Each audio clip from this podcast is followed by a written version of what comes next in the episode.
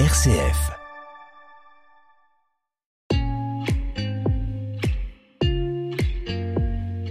Comme une planète, le magazine de l'écologie sur RCF.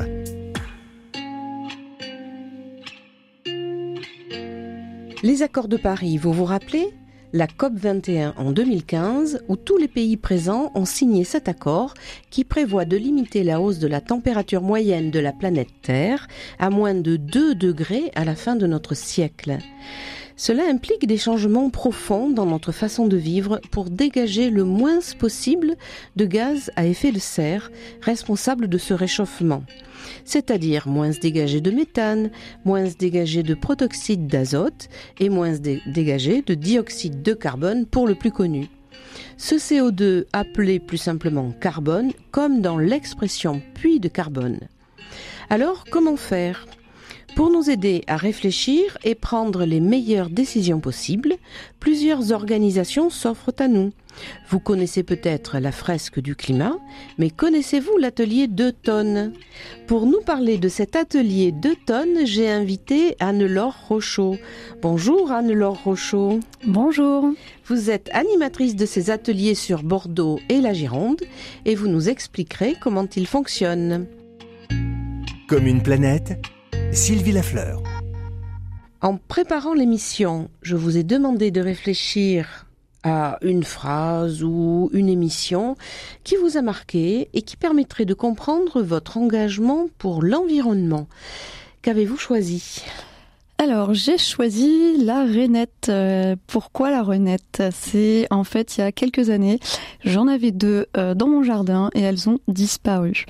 Donc je me suis posé des questions euh, et en écoutant en fait un podcast qui s'appelle Baleine sous gravillon, je me suis rendu compte qu'on ne maîtrisait pas notre environnement et tout ce qui se passait autour. Donc je me suis formée et euh, j'ai fait des ateliers comme l'atelier d'automne ou la fresque euh, du climat ou la fresque de la biodiversité pour apprendre ce qu'il y a autour de nous. Alors, deux tonnes, deux tonnes de quoi? Deux tonnes d'émissions de CO2 par an et par habitant puisque comme vous l'avez dit, euh, l'accord de Paris nous demande de réduire notre, euh, enfin limiter en tout cas la température à 2 degrés. Et pour ça, le rapport, c'est que nous devons tous diminuer nos émissions de CO2 à 2 tonnes. Donc d'ici 2050, on devrait tous être à 2 tonnes, donc ça veut dire diviser par 5 ces émissions, puisque aujourd'hui la moyenne française est à 9,5, 9,44.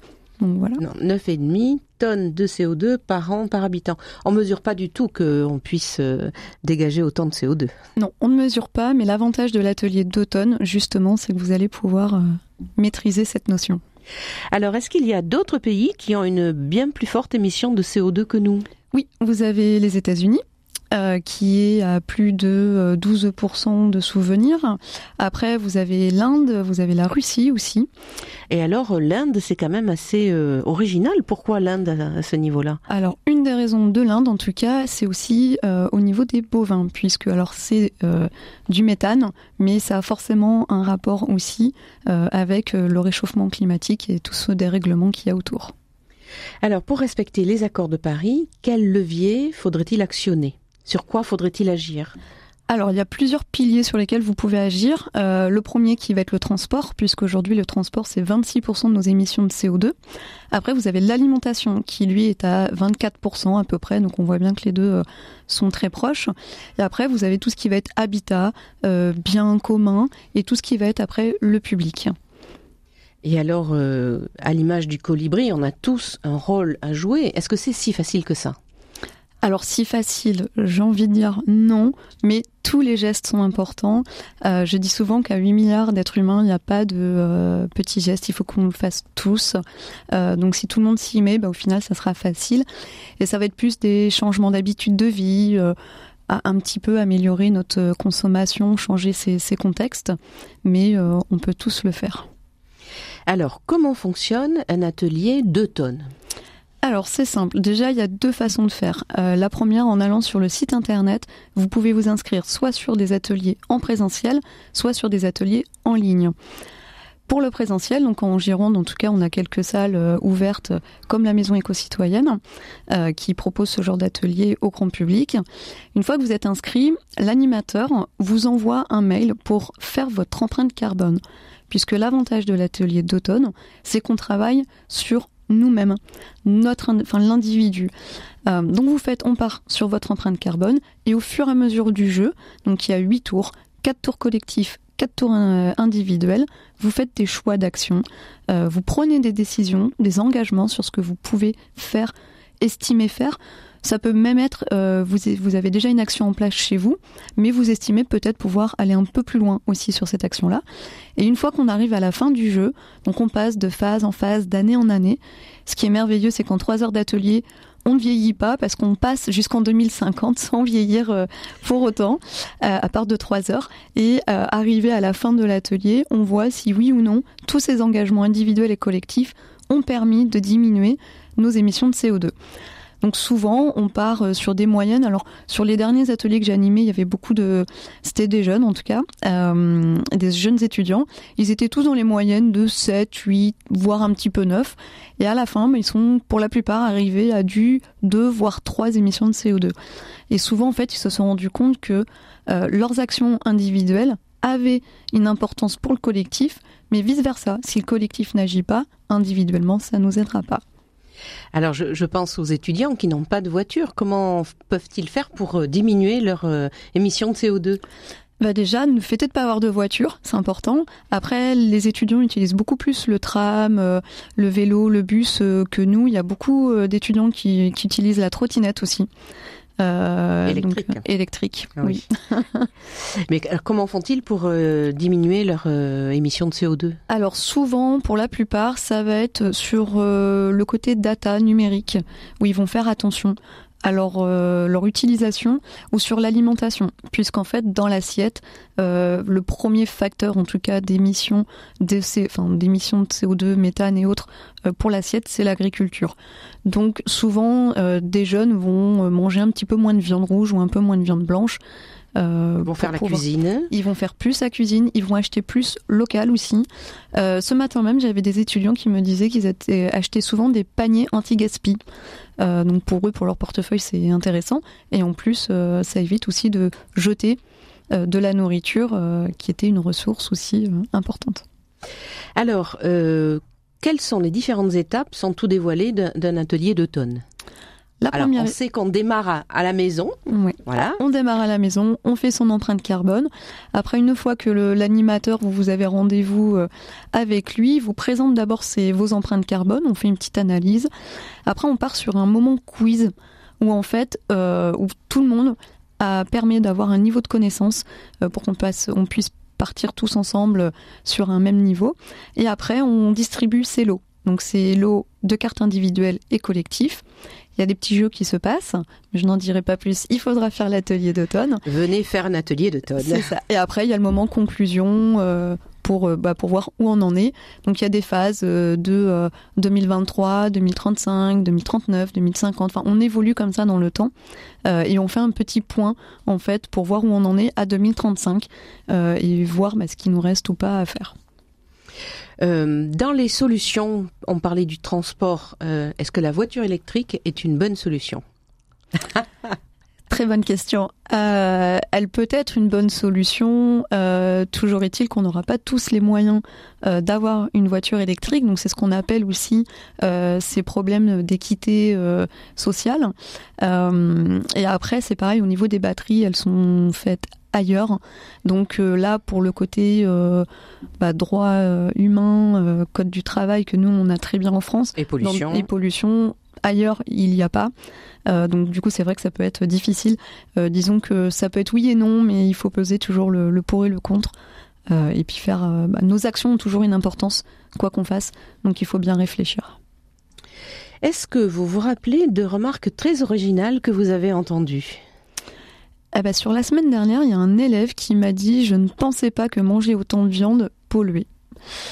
Euh, parce qu'on a beaucoup parlé d'agriculture, de, de, viande bovine, enfin même aussi de la viande blanche, mais aussi du côté de la déforestation, puisqu'aujourd'hui on déforeste pour pouvoir avoir des, prairies pour euh, y mettre des animaux pour pâturer. Et en fait, ils s'en étaient pas rendus compte. Et on a parlé aussi un petit peu de numérique, euh, parce qu'en leur donnant des petits gestes au quotidien, ils ont réalisé en fait qu'ils avaient des actions simples à mettre en place pour éviter d'utiliser de la data. Est-ce que vous pouvez nous donner quelques exemples?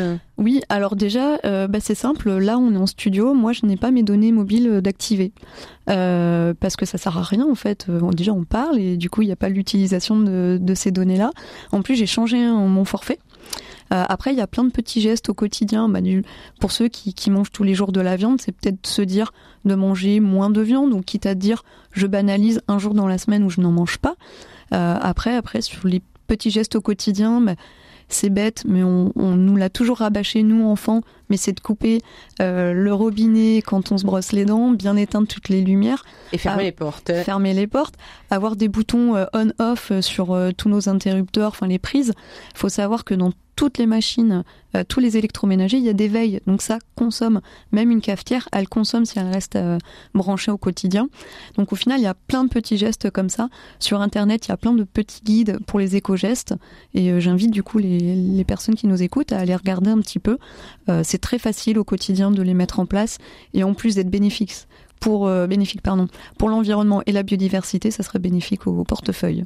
Est-ce que le fait de vider sa boîte mail, c'est une bonne chose pour euh, le CO2 Alors euh, aujourd'hui, c'est des sujets qui font un peu polémique parce que beaucoup de personnes disent oui, non. Moi, j'ai envie de dire que oui, parce que au pire des cas, ça évitera justement d'avoir du, du, temps de stockage, enfin de la, du stockage. On sait derrière que les serveurs, c'est aussi ont besoin d'être refroidis, donc c'est mieux euh, de le faire. C'est une petite action qui est toute simple, euh, mais comme j'ai déjà dit et que je le dirai toujours, à 8 milliards d'êtres humains, toutes les petites actions sont simples à mettre en place et il n'y en a pas qui sont ridicules. Donc oui, ça peut être quand même euh, efficace. Est-ce que vous pouvez nous dire quel est votre agenda pour 2024 Eh bien, bien rempli. Euh, déjà parce que euh, sur la, j'anime aussi les fresques de la biodiversité. Donc je suis la, référente Gironde. Donc il y en aura euh, entre autres à la maison éco-citoyenne à Bordeaux. À Bordeaux, tout à fait. On essaye de développer aussi d'autres lieux comme des médiathèques ou quand les collectivités nous prêtent des salles. On intervient beaucoup à faire des rentrées climat dans des lycées, dans des écoles supérieures à faire la fresque du climat, mais aussi l'atelier d'automne. comme il n'y a pas longtemps, j'ai fait toute une promo euh, dans une nouvelle école pour leur intégration. Donc euh, c'est très rempli. Quelle bonne idée de faire cette action pour une intégration. Une dernière question, qu'est-ce qui vous rend heureuse aujourd'hui? Alors moi, ce qui me rend heureuse, euh, c'est de voir la nature reprendre ses droits et de voir que les petits gestes que personnellement j'ai mis au quotidien dans mon jardin sont efficaces euh, puisque j'ai des nouvelles espèces qui arrivent euh, et, c'est très heureux. Et j'invite toutes les personnes à prendre juste 5 minutes, à fermer les yeux, à écouter ce qui se passe autour d'eux. Et quand ils ouvrent les yeux, à juste regarder le petit papillon qui passe, le petit oiseau, et à s'intéresser vraiment aux vivants, parce que nous sommes nous aussi vivants, et sans la biodiversité, euh, on ne pourrait pas continuer. Merci. Comme une planète, aujourd'hui je m'y mets. C'est le moment de vous demander un exemple d'éco-geste, un truc facile que nos auditeurs pourraient mettre en œuvre et aussi un truc qui rend heureux. Alors qu'est-ce que vous nous proposez? Eh bien, tout simplement déjà au niveau de l'assiette, euh, quand vous avez des déchets alimentaires, eh bien mettez-les dans un petit bac. Ce petit bac, soit vous le sortez après dehors chez vous. Alors pour ceux qui ont des maisons, c'est facile. Et vous pouvez avoir votre compost. pour ceux qui sont en appartement, vous pouvez avoir des petits bacs. Euh, on a la chance à Bordeaux d'avoir euh, une commune euh, engagée qui met des fois à disposition justement des composts. Donc vous pouvez très bien le faire. En plus, derrière, de pouvoir être réutilisé pour amender les jardins bah, c'est aussi enrichissant. Et puis des fois, le laisser un tout petit peu ouvert, et ben vous verrez qu'il y a des petites espèces qui viennent. Alors vous allez avoir des araignées, vous pouvez avoir aussi euh, des petits vers, euh, des vers de terre qu'on verra passer, et après des petits euh, lézards, choses comme ça. Donc ça, c'est toujours intéressant, et je trouve que c'est satisfaisant aussi de se dire qu'on nourrit le sol par nos déchets alimentaires. Anne-Laure Rochaud, merci beaucoup d'avoir répondu à notre invitation et de nous avoir expliqué comment, grâce à votre engagement, vous contribuez à la préservation de notre maison commune. Nous reviendrons la semaine prochaine pour une nouvelle mission et vous pourrez nous retrouver sur le site de rcf.fr. Et merci aux techniciens pour l'habillage musical de cette émission.